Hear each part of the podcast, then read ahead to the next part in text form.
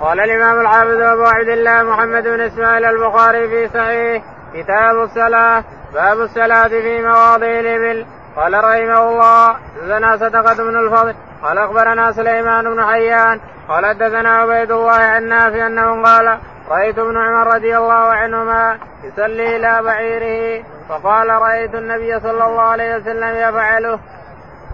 بسم الله الرحمن الرحيم الحمد لله رب العالمين صلى الله على نبينا محمد وعلى آله وصحبه أجمعين.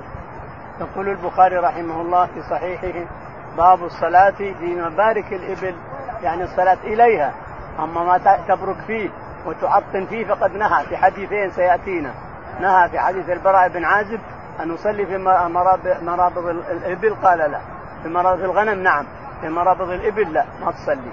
ما تصلي إلى مرابض الإبل. أما الغنم فنعم. وأما الصلاة إليها حطها قبلتك ما في شيء. يقول البخاري رحمه الله حدثنا صدقة بن الفضل. صدقة بن الفضل قال حدثنا سليمان بن حيان. سليمان بن حيان يعني أبو أبو حيان. أبو حيان نعم. قال حدثنا عبيد الله. عبيد الله قال عن نافع عن ابن عمر. عن نافع عن ابن عمر يقول رأيت ابن عمر رضي الله عنه يصلي وناقته القبلة حاط الناقة هي السترة عن قبلته يعني يصلي إليها. لكن معاطن شيء آخر وكون يجعلها في قبلتي شيء آخر. المعاطن حديثين نهى الرسول عن الصلاة في مبارك الإبل يعني معاطنها نعم. باب من صلى وقدامه تنور أو نار أو شيء مما يعبد فأراد به الله. وقال الزهري أخبرني أنس رضي الله عنه قال قال النبي صلى الله عليه وسلم عرضت علي النار وأنا أصلي. قال رحمه الله دثنا عبد الله بن مسلمة عن مالك عن زيد بن أسلم عن عطاء بن يسار عن عبد الله بن عباس رضي الله عنهما قال انخسفت الشمس فصلى رسول الله صلى الله عليه وسلم ثم قال أريت النار فلم أرى منظرا كاليوم قط أفزع. يقول البخاري رحمه الله أبو من صلى وقدامه تنور أو نار من صلى وقدامه تنور أو نار أو شيء مما يعبد أو شيء مما يعبد من دون الله هل تجد تصح الصلاة؟ يقول ما تصح الصلاة أما التنور والنار فمكروهة وأما الشيء اللي يعبد شيء يعبد من دون الله فلا يجوز أن يصلي إليه. فأراد به الله. واراد به الله يعني إذا صلى إلى شيء يعبد ولكنه أراد وجه الله والدار الآخرة فلا يضره. يقول حدثنا وقال الزهري أخبرني أنس بن مالك قال قال النبي صلى الله عليه وسلم عرضت علي النار وأنا أصلي. وقال الزهري البخاري علق الحديث هذا عن الزهري. يقول وقال الزهري عن أنس بن مالك يقول عرضت علي النار فلم أرى منظرا أبشع منها. يعني الليلة بالليل لما صلى بالناس الكسوف بالنهار لما صلى بالناس الكسوف عرضت عليه الجنة والنار. يقول فعرضت علي النار فلم أرى منظر منظرا أبشع منها. نعم. قال حدثنا عبد الله بن مسلمة. يقول البخاري حدثنا عبد الله بن مسلمة قال حدثنا مالك. مالك قال حدثنا زيد بن أسلم. سعيد سعيد زيد بن زيد بن أسلم قال عن عطاء بن يسار. عن عطاء بن يسار عن عبد الله بن عباس. عن عبد الله بن, الله بن عباس. رضي الله عنهما قال قال انكسفت الشمس على فصلى رسول الله صلى الله عليه وسلم. ثم قال أريت النار فلم ارى منظرا يقول ابن عباس رضي الله عنه انكسفت الشمس يعني بالنهار. انكسفت الشمس على عهد الرسول عليه الصلاة والسلام يقول فأريت الجنة والنار. والشاهد النار قال رؤيت النار. فلم ارى منظرا أبشع من من مرآها. النار جهنم اري إياها وهو في صلاة الكسوف. نعم صلاة الكسوف عشرة من محرم حين مات إبراهيم عليه الصلاة والسلام. نعم. باب كراهية الصلاة في المقابر. قال رحمه الله دثنا مسدس قال حدثنا يحيى عن عبيد الله قال أخبرني نافع عن ابن عمر رضي الله عنهما عن النبي صلى الله عليه وسلم قال اجعلوا في بيوتكم من صلاتكم ولا تتخذوها قبورا. يقول البخاري رحمه الله باب كراهية الصلاة في كراهية الصلاة في القبور وأن الإنسان لا يترك الصلاة في بيته فيشابه القبور فيشابه الذين يصلون في القبور فالقبور منهي عن الصلاة عندها. فلا تجعل بيتك قبورا. لا تجعلوا بيوتكم قبورا. صلوا فيها صلوا فيها. لا تجعلوا بيوتكم قبورا. يعني صل في بيتك الإنسان. النوافل كلها صلى في بيتك. يقول البخاري رحمه الله حدثنا مسدد. مسدد قال حدثنا يحيى بن سعيد. يحيى بن سعيد قال عن عبيد الله بن عمر. عن عبيد الله بن عبد الله. نعم. عن عبيد الله الله العمري. يعني. العمري نعم. قال قال أخبرني نافع عن ابن عمر. قال أخبرني نافع عن عبد الله بن عباس رضي الله عنهما عبد الله بن عمر. عن عبد الله بن عمر قال قال النبي صلى الله عليه وسلم اجعلوا في بيوتكم من صلاتكم ولا تتخذوا يقول ابن عمر رضي الله عنه أن النبي عليه الصلاة والسلام قال اجعلوا في بيوتكم من صلاتكم ولا تجعلوا تشبهوا من يعبدون القبور. فإن اللي يصلي في القبور حرام الصلاه في القبر وقد تكون باطلة. تصلي إلى القبر الإنسان تكون الصلاة باطلة لأنك تشابه من يصلون إلى الأصنام. فالشاهد اجعلوا بيوتكم صلاة اجعلوا من صلاتكم في بيوتكم لئلا تشابهوا من يصلون في القبور. نعم. باب الصلاة في موادي الخس والعذاب. ويذكر أن علي رضي الله عنه قرئ الصلاة بخس بابل. قال رحمه الله دثنا إسماعيل بن عبد الله. قال حدثني مالك عن عبد الله بن دينار. عن عبد الله بن عمر رضي الله عنهما أن رسول الله صلى الله عليه وسلم قال لا تدخلوا على هؤلاء المعذبين إلا أن تكونوا باكين فإن لم تكونوا باكين فلا تدخلوا عليهم لا يصيبكم ما أصابهم.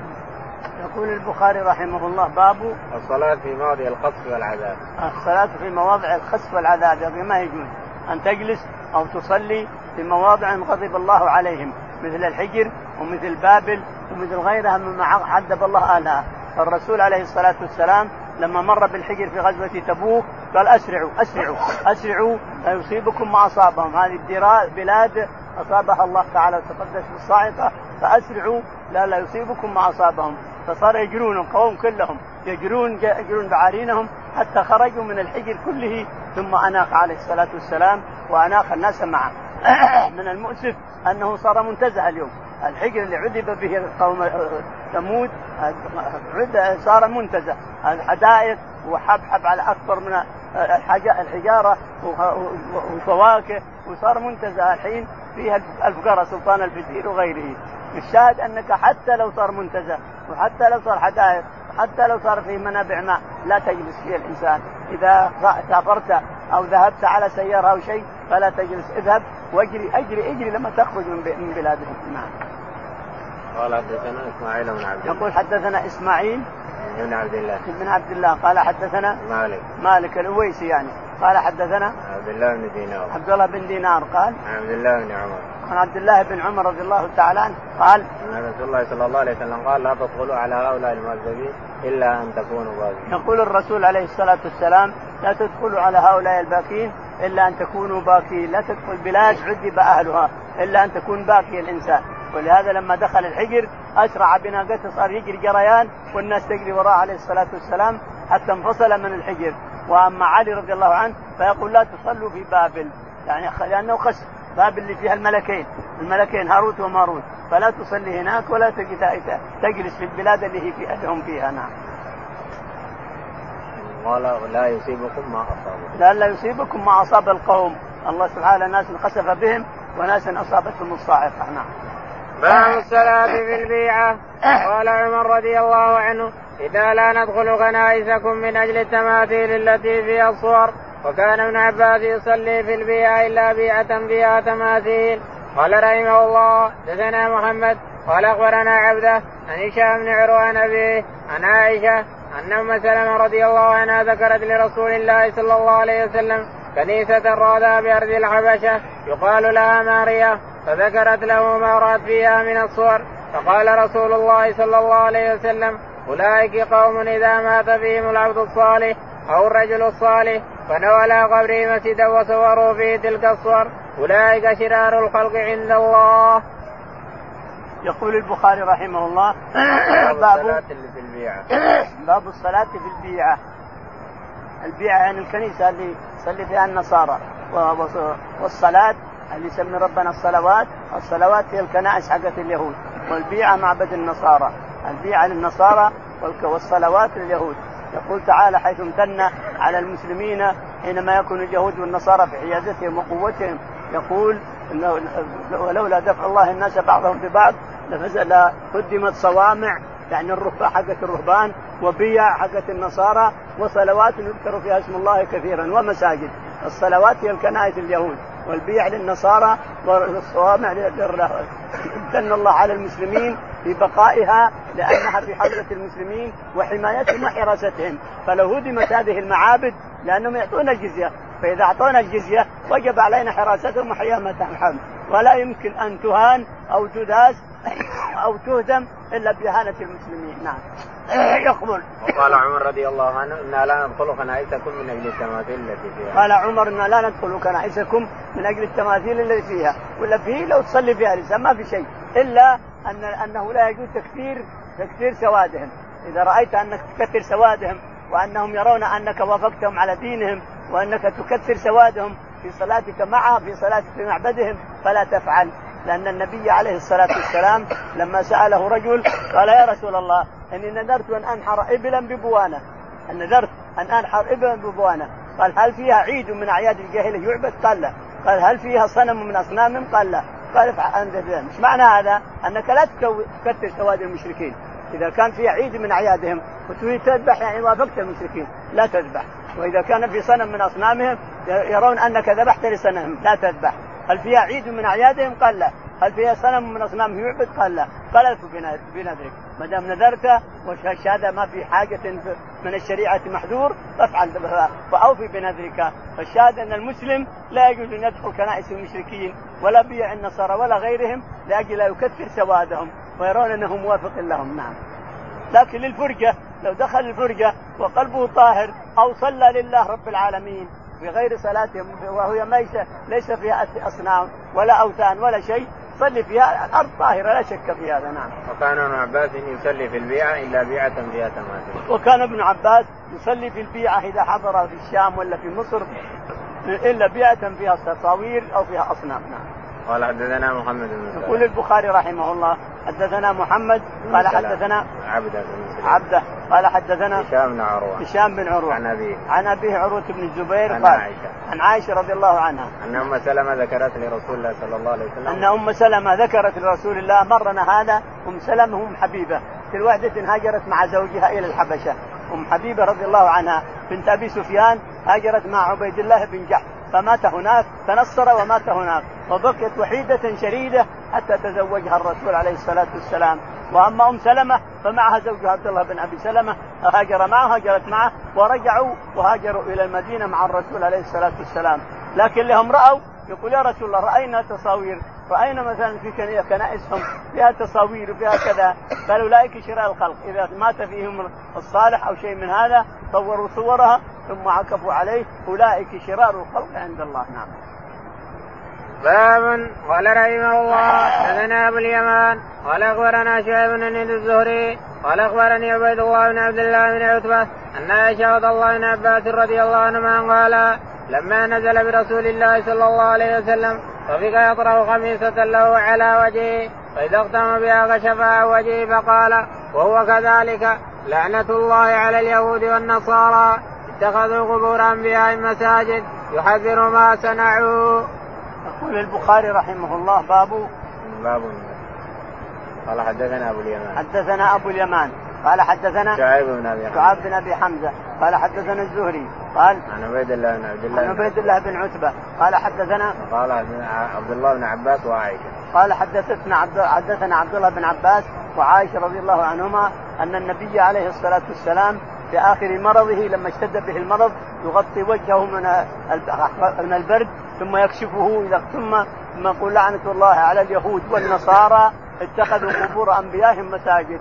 تحذروا ما صنعوا. يعني لا تتخذوا مسجدي قبري مسجد أنا. أنا لا تتخذوا مسجد تقول عائشة رضي الله عنها ولولا ذلك لأبرز قربه برا. لولا أن يعبد من دون الله كما عبد قبور الأنبياء قبله لا دفن برا. لكن خشية أن يعبد قبر الرسول هذا عليه الصلاة والسلام عبد حتى وهو وهو في حجرة وهو يدخل يديه في حجره ويا أبا إبراهيم يا رسول الله نجني. يا رسول الله افعل بكذا وكذا. يا رسول الله عبد حتى وهو محجور بحجاب ومحجور بحزام من حديد. لكن الناس عبدوا القبر حتى أصل عبادة القبر لو أنت عنده. إذا عبدت الرسول عليه الصلاة والسلام سواء عند قبره أو في مسجده أو هنا أو هنا لا عبدته فأنت مشرك الشرك الأكبر. إذا أعطيت الرسول شيئا من خصائص رب العالمين فأنت مشرك الشرك الأكبر. الرسول عليه الصلاة والسلام له خصائص تخصه ويمتاز بها وهو أن الله يوحي إليه وشرفه بالرسالة والنبوة إلا إنه بشر عبد يصيبه ما أصاب الناس وربنا له خصائص. جل قدرته جلت له خصائص. امتاز بها. فمن ساوى سوى بين المشي بين ما يخصه الله واعطاها المخلوق فهو المشرك الكافر. سواء اعطاها نبي أو غير نبي. نعم. قال رحمه الله دثنا عبد الله بن مسلم عن مالك عن ابن شهاب عن سعيد بن المسيب عن أبي هريرة رضي الله عنه أن رسول الله صلى الله عليه وسلم قال قاتل الله اليهود اتخذوا قبور انبيائهم مساجد. يقول البخاري رحمه الله حدثنا عبد الله بن مسلمة عبد الله بن مسلمة قال حدثنا مالك بن مالك قال حدثنا ابن شهاب. ابن شهاب قال حدثنا سعيد بن المسيب. سعيد بن المسيب عن قال أبي هريرة. عن أبي هريرة رضي الله تعالى عنه أن النبي عليه الصلاة والسلام قال قاتل الله اليهود اتخذوا قبور أنبيائهم. قاتل الله اليهود اتخذوا قبور أنبيائهم مساجد. من المؤسف من جميع المسلمين اليوم اللي في يجعلون القبور في وسط المساجد. يجعلون قبورهم في وسط المساجد ويصلون فيها مع أنه باطل الصلاة في القبر. الصلاة في المسجد اللي فيه قبر لا تصح. نعم. باب قول النبي صلى الله عليه وسلم جعلت لي الأرض مسجدا وطهورا. قال رحمه الله دثنا محمد بن سنان قال دثنا هشيم قال دثنا سيار هو أبو الحكم قال دثنا يزيد الفقير قال دثنا جابر بن عبد الله رضي الله عنهما قال قال رسول الله صلى الله عليه وسلم أعطيت خمسا لم يعطهن أحد من الأنبياء قبلي نصرت بالرعب مسيرة شهر. وجعلت لي الأرض مسجدا وطهورا. وأيما رجل من أمتي ادركته الصلاة فليصلي. احلت لي الغنائم. وكان النبي يبعث إلى قومه خاصة. وبعثت إلى الناس كافة. وأعطيت الشفاعة. يقول البخاري رحمه الله باب قول النبي صلى الله عليه وسلم جعلت لي الأرض مسجدا. باب قول النبي عليه الصلاة والسلام جعلت الأرض مسجدا وطهورا. من من كرامة ربنا لنبيه عليه الصلاة والسلام وأمته ولطفه ورحمته وحنانه على صفوه خلقه وأمته جعل الأرض مسجدا طهورا أينما حصلت الصلاة أنت تبي تصلي ما عندك ماء اضرب الأرض وصل شوف الكرامة من الله تعالى وتقدس والرحمة والحنان واللطف والعطف على عباده على محمد وأمته. هذا ما حصل لغير هذه الأمة. هذا ما حصل. لا يمكن تصلي الأمم اللي قبلنا حتى تجد الماء ولا ما تصلي. عن هذه الأمة شرفها بنبيها عليه الصلاة والسلام فأباح لنا أن نضرب الأرض، نضرب الأرض سواء جنابة ولا طهور أصغر ولا حدث أصغر ولا حدث أكبر اضرب الأرض وصلي الانسان يقول البخاري رحمه الله حدثنا محمد بن سنان. محمد بن سنان قال حدثنا بن بشير. هشيم بن بشير. حسين البشير قال قال حدثنا سيار أبو قال حدثنا سيار. قال حدثنا يزيد الفقير. يزيد الفقير. قال قال حدثنا جابر بن عبد قال حدثنا جابر رضي الله تعالى عنه أن النبي عليه الصلاة والسلام قال أعطيت خمسا لم يعطهن أحد قبلي من الأنبياء. ما صارت الأمم ولا نبي من الأنبياء إلا للرسول خاصة هذه الخمس لرسول الله عليه الصلاة والسلام وهي رحمة به وبأمته. يقول منها أنه جعلت إلى الأرض مسجدا وطهورا. أي إنسان وجبت عليه الصلاة وهو محدث حدث أكبر أو أصغر فإنه يضرب الأرض والصعيد طهور المسلم وإن لم يجد الماء سبع سنين. الصعيد طهور المسلم وإن لم يجد الماء اظنه قال عشر سنين. طهور المسلم. اضرب الأرض يصلي الإنسان في اي مكان كنت. حتى لو أنت في البلد والبلد ما فيها ماء تضرب الأرض وتصلي الإنسان. أما مثلا المرضى الذين في الذين في المستشفيات ولا يستطيع أن يتوضأ ولا ولا يستطيع أن يأتي بالتراب. ما ما في لزوم يجيب بالتراب فإنه يتيمم على سريره. لأنه من الأرض الأرض تساطحت يتيمم على سريره ويصلي على حسب حاله. إلا أن الصلاة ما تسقط ما دام العقل موجود ما تسقط الصلاة. فيصلي على حسب حال المرضى الذين في المستشفيات. ما يقول بجيب تراب أتيمم؟ ولا استطيع أتوضأ بالماء. صل على حسب حالك واضرب بالشرشة أو بالبطانيه اللي تحتك أو بالسرير. اضرب وتوضا اضرب اضرب وصل. إن والصلاه تصل على حسب حالك يا الإنسان. الشاهد يقول جعلت لي الأرض مسجدا وطهورا. فأيما امرأة أدركته الصلاة فليقل بيده هكذا وليصلي ولو حلت لي الغنائم ولم تحل لأحد قبلي. كانت الغنائم سابقا. المسلمون مع الأنبياء يأخذون الكفار يأخذون أموالهم ثم تجي نار وتحرقها. تحرق المال. المال اللي أخذ من بلاد من أموال الكفار تجي نار وتحرقه. هذا عهد العادة الأولى. أما هذه الأمة فابيحت لها الغنائم بشرف نبيها عليه الصلاة والسلام.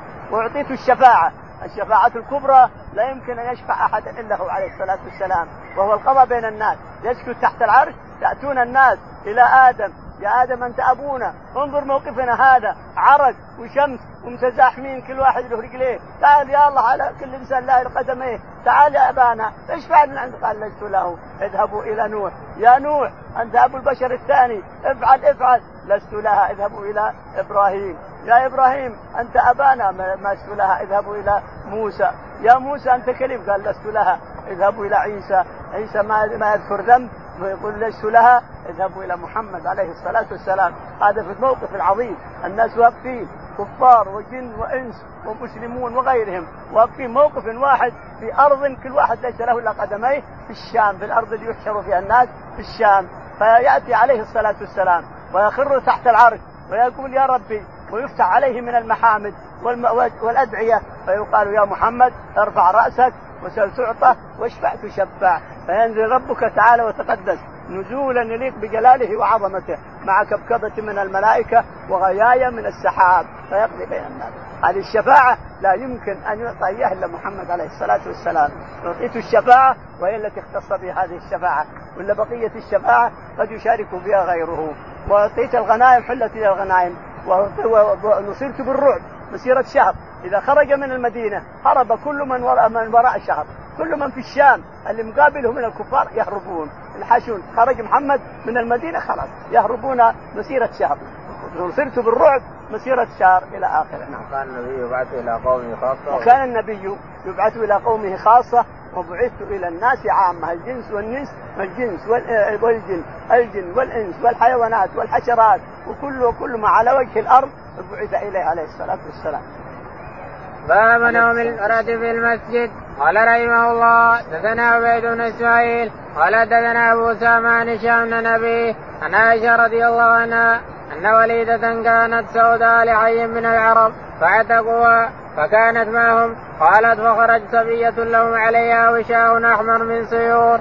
قالت فوضعته أو وقع منها. فمرت فمرت به حديات وهو ملقى فحسبته لحما فخطفته قال فالتمسوها فلم يجدوا قالت فاتهموني به قالت فطفقوا يفتشون حتى فتشوا قبلها قالت والله إني لقائمة معهم إذ مرت إذ مرت الحديات. فألقته. قالت فوقع بينهم. قالت فقلت هذا الذي اتهموني به زعمتم وأنا منه بريئة وهو هذا هو.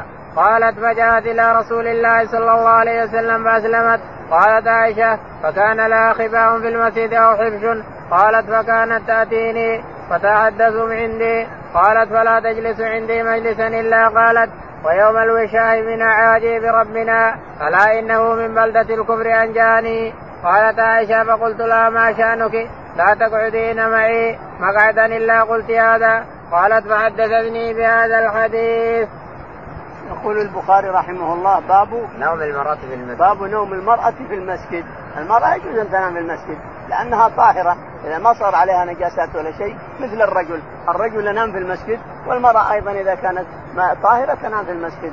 يقول البخاري رحمه الله حدثنا عبيد بن إسماعيل. عبيد بن إسماعيل قال حدثنا أبو أسامة. أبو أسامة قال حدثنا هشام بن عروة. هشام بن عروة عن أبيه عروة عن عائشة رضي الله تعالى عنها تقول ان جاريه كانت تأتيني كانت نازلة في المسجد لا حفظ يعني قبو صغير حطت لها قويمة صغيرة من من خياش خيطة خياش ومخياش ورفعته بعود وتنام فيه وترقد فيه وتصلي مع المسلمين في هذا المسجد.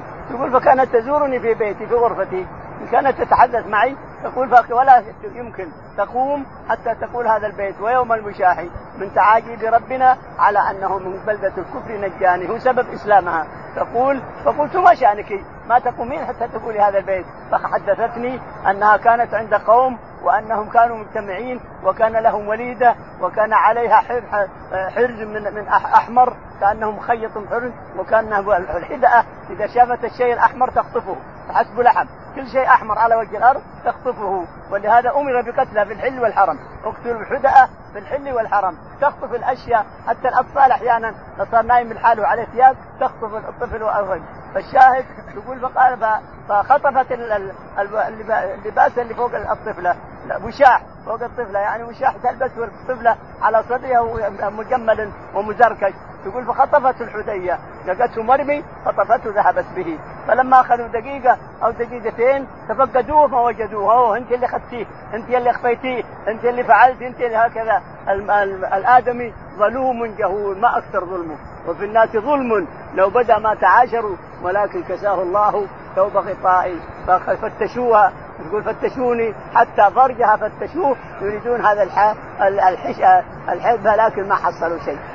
يقول بينما أنا وإياهم واقفين إذ جاءت الحدية وألقت الوشاح وقع بينهم. قلت هيا هذا الوشاح اللي اتهمتموني به؟ شوفوا الحدية جاءته جابها الله من السماء ورمته بينكم. تقول فطلبت عتق فاعتقوني ثم أتيت إلى المسجد فجلست فيه كما وصفت عائشة رضي الله عنها.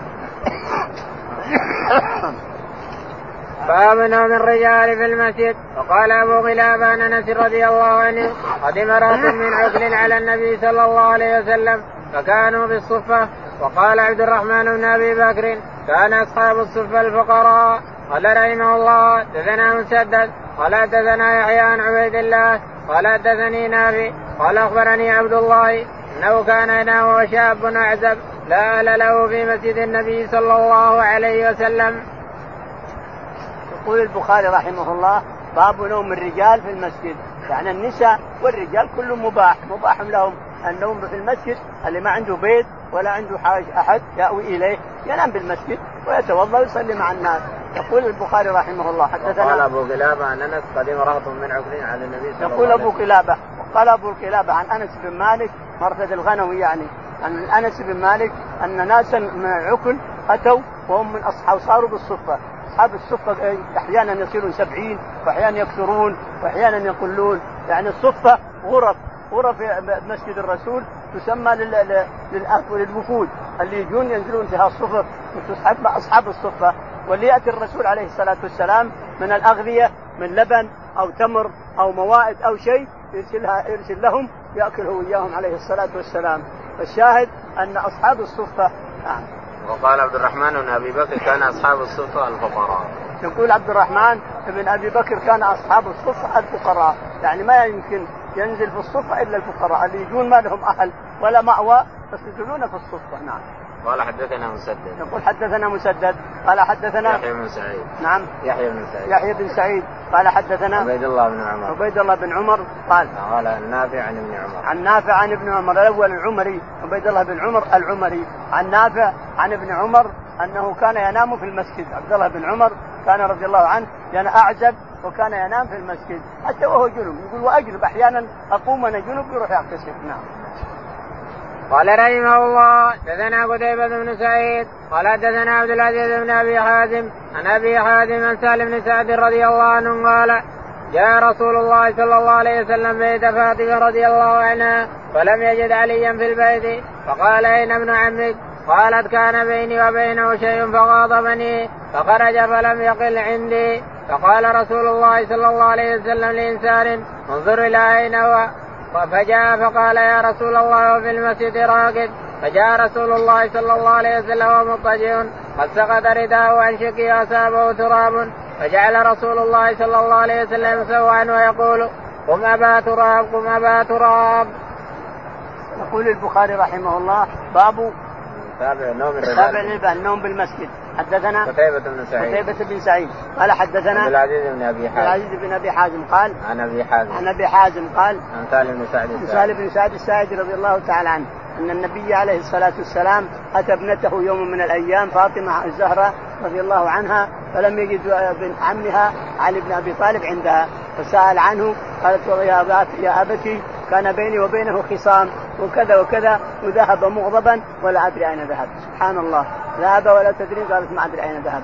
فأمر رجلا أن يلتمسه فقال يا رسول الله ها هو في المسجد نائم. فأتى الرسول عليه الصلاة والسلام إلى علي بن أبي طالب ووجده قد انحسر انحسر الردى عن شقه وصار عليه تراب.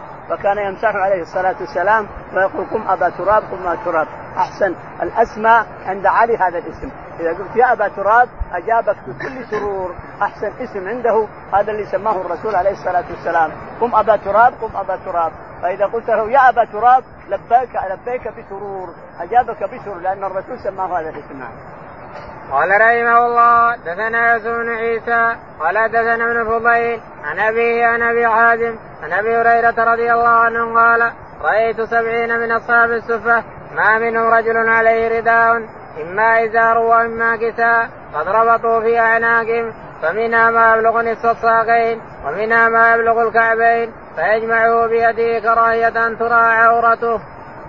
يقول البخاري رحمه الله حدثنا يوسف بن عيسى. يوسف بن عيسى قال حدثنا محمد بن فضيل. محمد بن فضيل عن قال أبيه. عن ابي فضيل قال عن أبي حازم. عن أبي حازم عن أبي هريرة. عن أبي هريرة رضي الله تعالى عنه أبو حازم هنا الكبير الأشجعي مولى سلمان الأسد مولى غزه الأشجعية. قال هو اسمه سلمان. قال عن أبي هريرة رضي الله تعالى عنه قال قال رأيت سبعين من أصحاب السفرة ما منهم رجل عليه. يقول أبو هريرة رأيت سبعين من أصحاب الرسول عليه الصلاة والسلام ما منهم ارد بعضهم ما عليه رداء بعضهم ما عليه حازمين رابطين بأعناقهم أرديتهم يربطونها يجيبوا خيوطة ويحطوا بحلقه من هنا لئلا يكفرون من عوراتهم. قالوا للنساء لا ترفعن رؤوسكن ترى عورة الرجال لأن ما عليهم إلا إزار صغير أحيانا إلى تحت الركبة وأحيانا إلى الكعبين وإذا سجد قد تبان عورته. وأمر النساء ألا يرفعن رؤوسهن إذا قال الرسول الله أكبر من السجود. لا ترفع رأسك الحرمة حتى يرتفع الرجال وتسوون على الأرض. نعم. باب الصلاة إذا قدم من سفر. وقال كعب بن مالك رضي الله عنه كان النبي صلى الله عليه وسلم إذا قدم من سفر بدا بالمسجد فصلى فيه. قال رحمه الله دثنا خلاد بن يحيى قال دثنا مسر قال دثنا محارب بن دثار عن جابر بن عبد الله رضي الله عنهما قال أتيت النبي صلى الله عليه وسلم في المسجد قال مسر اراه قال ضحى فصل فقال صل ركعتين وكان لي عليه دين فقضاني وزادني. يقول البخاري رحمه الله باب الصلاة إذا قدم من سفر. باب الصلاة إذا قدم في المسجد إذا قدم من سفر. كان الرسول عليه الصلاة والسلام إذا قدم من أي سفر يسافر حج أو عمرة أو غزو أو سرية أو جيش إذا قدم أول ما يبدأ بالمسجد أول ما يبدأ بالمسجد. ولهذا يقول كعب بن مالك رضي الله عنه لما هجره الرسول عليه الصلاة والسلام يقول لما بدأ بالمسجد وصلى بالمسجد أتيت وسلمت فلم يرد علي فلم أجلس إلا نص ساعة وإذا الوحي يأتيه وعلى الثلاثة الله وعلى الثلاثة الذين خلفوا. يقول فأتيته وإذا وجهه يستنير يستنير يستنير كأنه صفحة فضة بركة يقول كأنه صفحة فضة ألقيت عليها الشمس معها مرشوشة بذهب. يقول يستنير يستنير أهنيك بيوم خلقك بيوم أحسن ما خلقك ولدتك أمك. امنك قال لا من الله تعالى وتقدم. أنا بشر لك من الله. الشاهد يقول البخاري نعم. وقال كعب بن مالك النبي صلى الله عليه وسلم إذا قدم من سفر بدأ بالمسجد فصلى فيه. يقول كعب بن مالك وهو أحد الثلاثة الذين خلفوا كان الرسول عليه الصلاة والسلام إذا قدم من سفر أول ما يبدأ بالمسجد فيصلي فيه. نعم. وقال جابر. قال حدثنا خلاد بن يحيى. يقول البخاري حدثنا خلاد قال حدثنا مسعر. مسعر بن كدام قال قال حدثنا محارب بن دثار. محارب بن دثار قال عن جابر بن عبد الله. جابر رضي الله تعالى عنه أنه تخلف جمله في غزوه في غزوة بني المصر أو غزوة أخرى. تخلف الجمع عن الناس منقطع ما ما يمشي. فأتى الرسول من وراء عليه الصلاة والسلام ورأى الجمل يا جابر؟ قال والله يا رسول هذا هذا اللي ترى. الجمل انقطع وعي لا يمشي. فضربه بعصا معه عليه الصلاة والسلام. يقول فجرى حتى صار أمام الناس. قالوا يا جابر ما جملك أول ما, ما يلا تمشي. والحين صرت أمامنا كأنه طيار بيطير طيران. قال تبيعني يا جابر؟ قلت هو لك هدية؟ قال لا بعني بثمن. يقول فبعته بأربعين أوقيها وقريب من هذا. فاشتراه الرسول عليه الصلاة والسلام. ولما قدم المسجد أول ما بدأ بالصلاة عليه الصلاة والسلام ثم نادى جابر فقال تعال يا بلال أعطي جابر, جابر ثمن جمله وخذ جملك أيضا. يعني إشارة إلى أن الله اشترى من المؤمنين أنفسهم وأعطاهم الجنة، اشترى منها وقتلهم وأعطاهم الجنة، يعني نبشرك بأن أباك اشترى الله نفسه وأعطاه الجنة، فالمشتري رب العالمين والبائع أنتم يعني. فالشاهد أنه اشترى الجمل عليه الصلاة والسلام واعطى ورده على جابر وأعطاه ثمنه، نعم. قال أتيت النبي صلى الله عليه وسلم وفي المسجد. قال مثل اراه قال ضحى. فقال صل ركعتين وكان يقول أتيت الرسول عليه الصلاة هذا جابر. أتيت الرسول عليه الصلاة والسلام في المسجد وهو يصلي. فقال يقول فقال لي صلي ركعتين. ضحى. يقول في الضحى. يقول فصليت ركعتين ثم وكان لي عليه دين وكان لي عليه دين يعني ثمن الجمل. فقال فاعطاني الدين اللي عليه ثمن الجمل والجمل كله رد الجمل وأعطاني ثمنه. نعم. فقاضاني وزادني. ما يقول وزادني يعني أعطاه زيادة اللي اشتروا ب 40 زادوا أكثر نعم. باب إذا دخل المسجد فليركع ركعتين. قال رحمه الله حدثنا عبد الله بن يوسف قال أخبرنا مالك عن عمرو بن عبد الله بن الزبير عن عمرو بن سليم الزرقي عن أبي قتادة السلمي رضي الله عنه أن رسول الله صلى الله عليه وسلم قال إذا دخل أحدكم المسجد فليركع ركعتين قبل أن يجلس. يقول البخاري رحمه الله باب إذا دخل المسجد فلا يجلس حتى يصلي ركعتين في حديث النهي الحديث هذا صفته غير النهي لكن في أحاديث أخرى ستأتينا يقول لا يجلس حتى يصلي ركعتين. السؤال هنا إذا دخل الحرم هنا دخل الحرم هنا فهل يصلي ركعتين أو يطوف؟ تقول إذا كان يريد أن يجلس يستمع ذكر أو يصلي أو يجلس مثلا يقرأ القرآن أو شيء فإنه يصلي ركعتين ويجلس، أما إذا كان يريد الطواف تحية الكعبة الطواف، الكعبة تحيته الطواف والمسجد تحيته ركعتين، فهنا تحية المسجد ركعتين والكعبة تحيتها الطواف، نعم. يقول قال حدثنا عبد الله بن يوسف. حدثنا عبد الله بن يوسف التنيسي قال حدثنا مالك قال حدثنا عامر بن عبد الله. عامر بن عبد الله قال عن عمرو بن سليم. عن عمرو بن سليم عن الزرقي. نعم عن قتا عن أبي قتادة الزرقي أيضا قال أن رسول الله صلى الله عليه وسلم قال إذا دخل أحدكم المسجد فليركع ركعتين. يقول أبو قتادة رضي الله عنه إذا دخل أحدكم المسجد فليركع ركعتين. وفي رواية لا يجلس حتى يصلي ركعة. نهي. لا يجلس حتى يصلي ركعتين. لكن هنا ملحوظة جزاكم الله خير. في وقت النهي لا يمكن تصلي. لا حديث بقتادة ولا حديث جبير بن مطعم. يا بني عبد مناف لا تمنع أحدا صلى بهذا البيت أية ساعة شاء من ليل النهار. ولا حديث هذا أبي قتادة ولا غيره من الأحاديث التي تحثك على الصلاة. هنالك ثلاث أوقات قصيرة. حديث عقبة بن عامر الجهني. نهانا رسول الله. ثلاث صلاة ثلاث أوقات. نهانا أن نصلي فيهن أو أن نقبر فيهن موتانا أيضا. حتى الميت ما يقبر فيها وهو عند طلوع الشمس وعند غروبها وحين تقف. يعني 12 ساعة 12 دقيقة أو ربع ساعة. 12 دقيقة أو ربع ساعة. الأحوط ربع ساعة و12 دقيقة. حين تبدو بازغة حتى ترتفع. وحين تغرب حتى تغيب مرة. وحين يقوم قائم الظهيرة. هذه الأوقات القصيرة. لا يمكن يصلى في شيء إلا إذا كان عليك فريضة تصلي. الفريضة ما, ما فيها نهي. الفريضة لا نهي عنها. ولكن فجميع الأحاديث التي وردت في الصلاة في هذه الأوقات موقوفة موقوف عملها. أما حديث لا من صلى لا صلاة بعد العصر حتى تغرب الشمس ولا صلاة بعد الفجر حتى تطلع الشمس هذا نسخه أو أوقف عمله حديث عقبة بن عامر الجهني. إذا صليت العصر تصلي وإذا صليت الفجر تصلي حتى تنظر الشمس تريد أن تطلع أو تريد أن تغرب أو واقفة. لا تصلي حينئذ. نعم. باب الحدث في المسجد. قال رحمه الله دثنا عبد الله بن يوسف قال أخبرنا مالك بن الزناد عن الأعرج عن أبي هريرة رضي الله عنه أن رسول الله صلى الله عليه وسلم قال الملائكة تصلي على أحدكم ما دام في مصلاه الذي صلى فيه ما لم يحدث. تقول اللهم اغفر له اللهم ارحمه. يقول البخاري رحمه الله باب الحدث في المسجد. حدثنا عبد الله بن يوسف. عبد الله بن يوسف. قال حدثنا مالك بن أنس. مالك بن أنس. قال حدثنا أبو الزناد. أبو الزناد عبد الله عن الأعرج عبد الرحمن عن أبي هريرة رضي الله تعالى عنه أن النبي عليه الصلاة والسلام قال إذا جلس احدكم صلى أحدكم ثم جلس في مصلاه لم تزل الملائكة تصلي عليه ما لم يحدث أو ما لم يحدث أو يشتم ويلعن أو شيء من هذا. في رواية أو يؤذي. أو يؤذي. اللهم اغفر له اللهم الله تقول الملائكة يعني الملائكة غير الملائكة اللي معاه اللي يكتبون. هذه ملائكة الرحمة التي تنزل تستغفر لبني آدم تستغفر لكل مسلم. يقول تقول اللهم اغفر له اللهم ارحمه اللهم وفقه إلى آخره. والملائكة مستجاب دعاءها نعم. باب منيان المساجد. وقال أبو سعيد رضي الله عنه كان سقف المسجد من جريد النخل وأمر عمر بناء المسجد وقال لكن الناس من المطر وإياك وإياك أن تحمر وتصفر فتفتن الناس. وقال أنس يتباهون بها ثم لا يعمرونها إلا قليلا.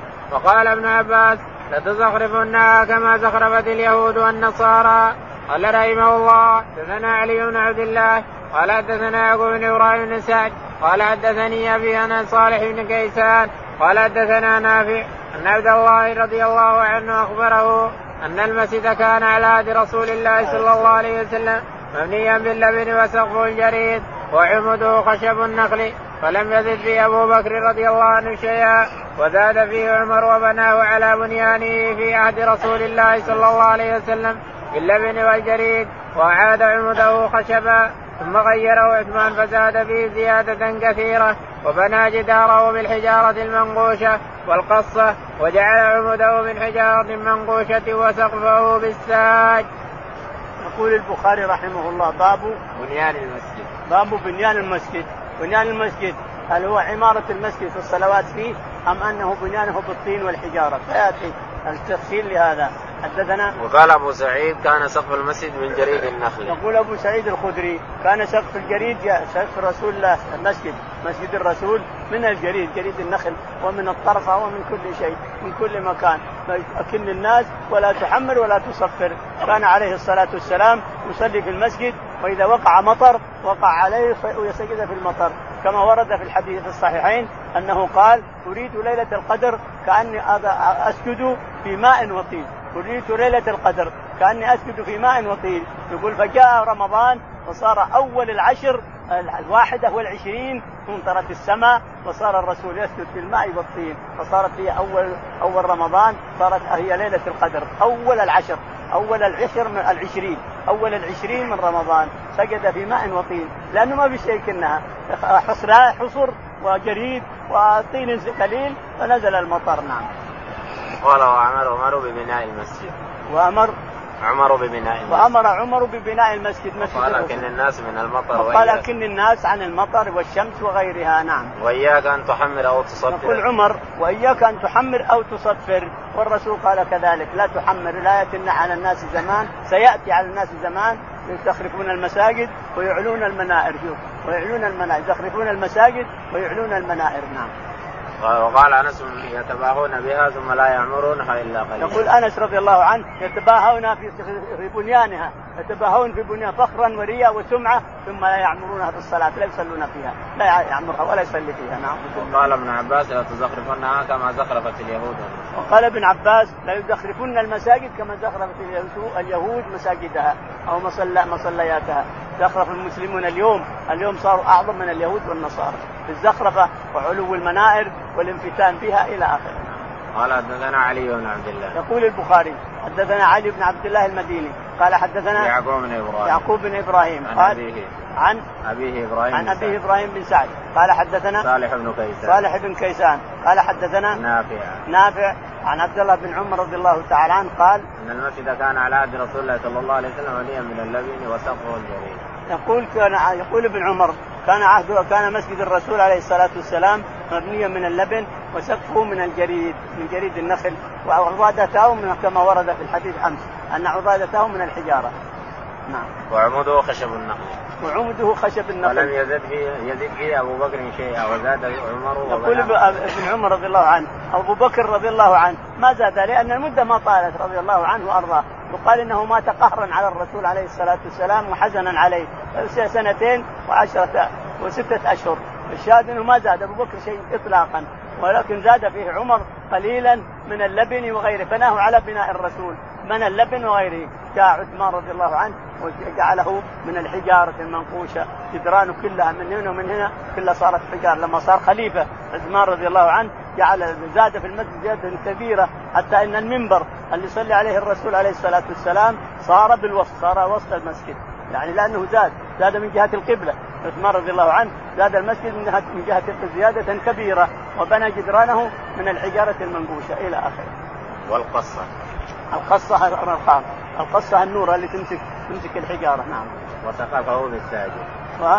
سقفه بالساج. وسقفه بالساج سقفه بالساج اللي يسوي يقال إنه من الالمنيوم أو شيء من هذا نعم. باب التعاون في بناء التعاون في بناء المسجد ما في بناء المسجد وقول الله تعالى ما كان للمشركين أن يعمروا مساجد الله شاهدين على أنفسهم بالكفر أولئك حبطت اعمالهم وفي النار هم خالدون.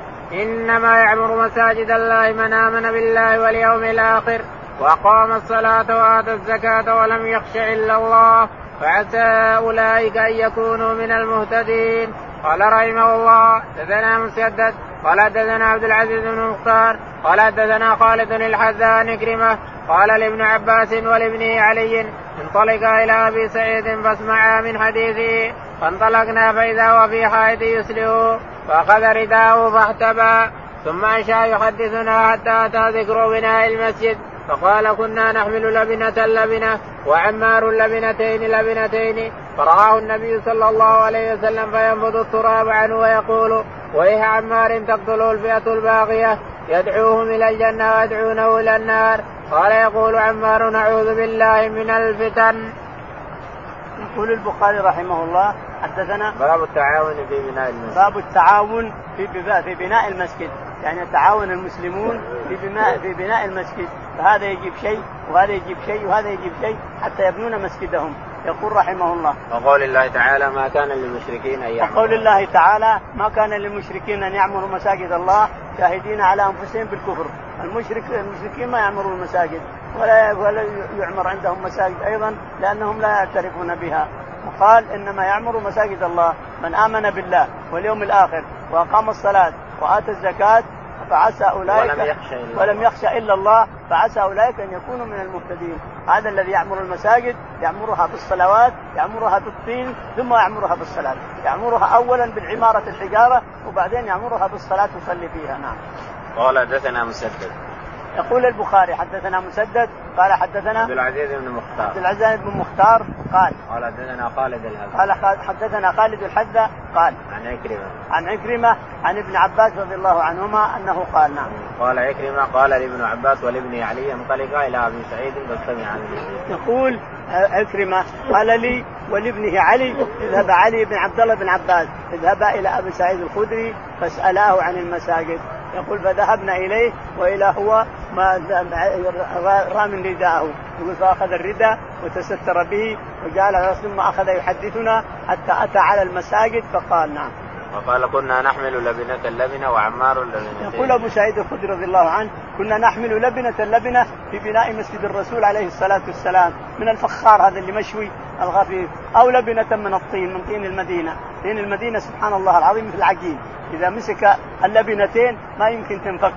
عن بعض إلا بعتلة، لازم تعرفها بعتلة، مطينة المدينة تعالى الله وتقدس مثل الغرع، مثل الغرع، إذا مسكت اللبنتين ما يمكن تفكهما إلا بعتله، إلا بعتلة، ما يمكن تفكهما إلا بعتلة، يقول فاتينا بسعيد الخدري فقال كنا نحمل لبنتين لبنتين ولبنة لبنة وعمار يحمل لبنتين لبنتين. فمر به الرسول عليه الصلاة والسلام فمسح عنه وقال نعم. ويقول ويح عمار تقتله ويح عمار تقتله الفئة الباغية. ويح عمار تقتله الفئة الباغية. قتله أهل الشام مع معاوية بن أبي سفيان وهو مع علي رضي الله عنه. وهو يقاتل مع علي وقتله الجيش اللي خرج مع معاوية من أهل الشام نعم. يدعوهم إلى الجنة ويدعونه يقول الرسول عن عمار يدعوهم إلى الجنة ويدعونه إلى النار. هذا عمار بن ياسر تقتله الفئة الباغية. لا شك أن معاوية ومن معه من البغاة على علي لأن المسلمين أجمعوا على أن علي هو الخليفة وبايعه أهل مكة وغيرهم من أهل الحجاز وأهل اليمن وأهل العراق وجميع أهل الدنيا بايعوا علي خليفة. لكن معاوية رفض أن يبايع وجعل أهل الشام ثم قاتل علي أخيرا وقتل عمار من أهل الشام قتله أهل الشام وهو مع علي يقاتل الشاهد تقتله الفئة الباغية أخبر الرسول أن الجيش الذي مع معاوية باغي لأنه قتل قتل قتل عمار بن ياسر رضي الله عنه. قال يقول عمار أعوذ بالله من الفتن. قال يقول عمار أعوذ بالله من الفتن لما حدثه الرسول لأنها فتنة. جيشين عراق وشام فتنة ليست كبيرة بعد. الشاهد يقول أعوذ بالله من الفتنة. اللهم اهدنا فيمن هديت. وعافنا فيمن عافيت. وتولنا فيمن توليت. اللهم توفنا مسلمين وألحقنا بالصالحين رب العالمين.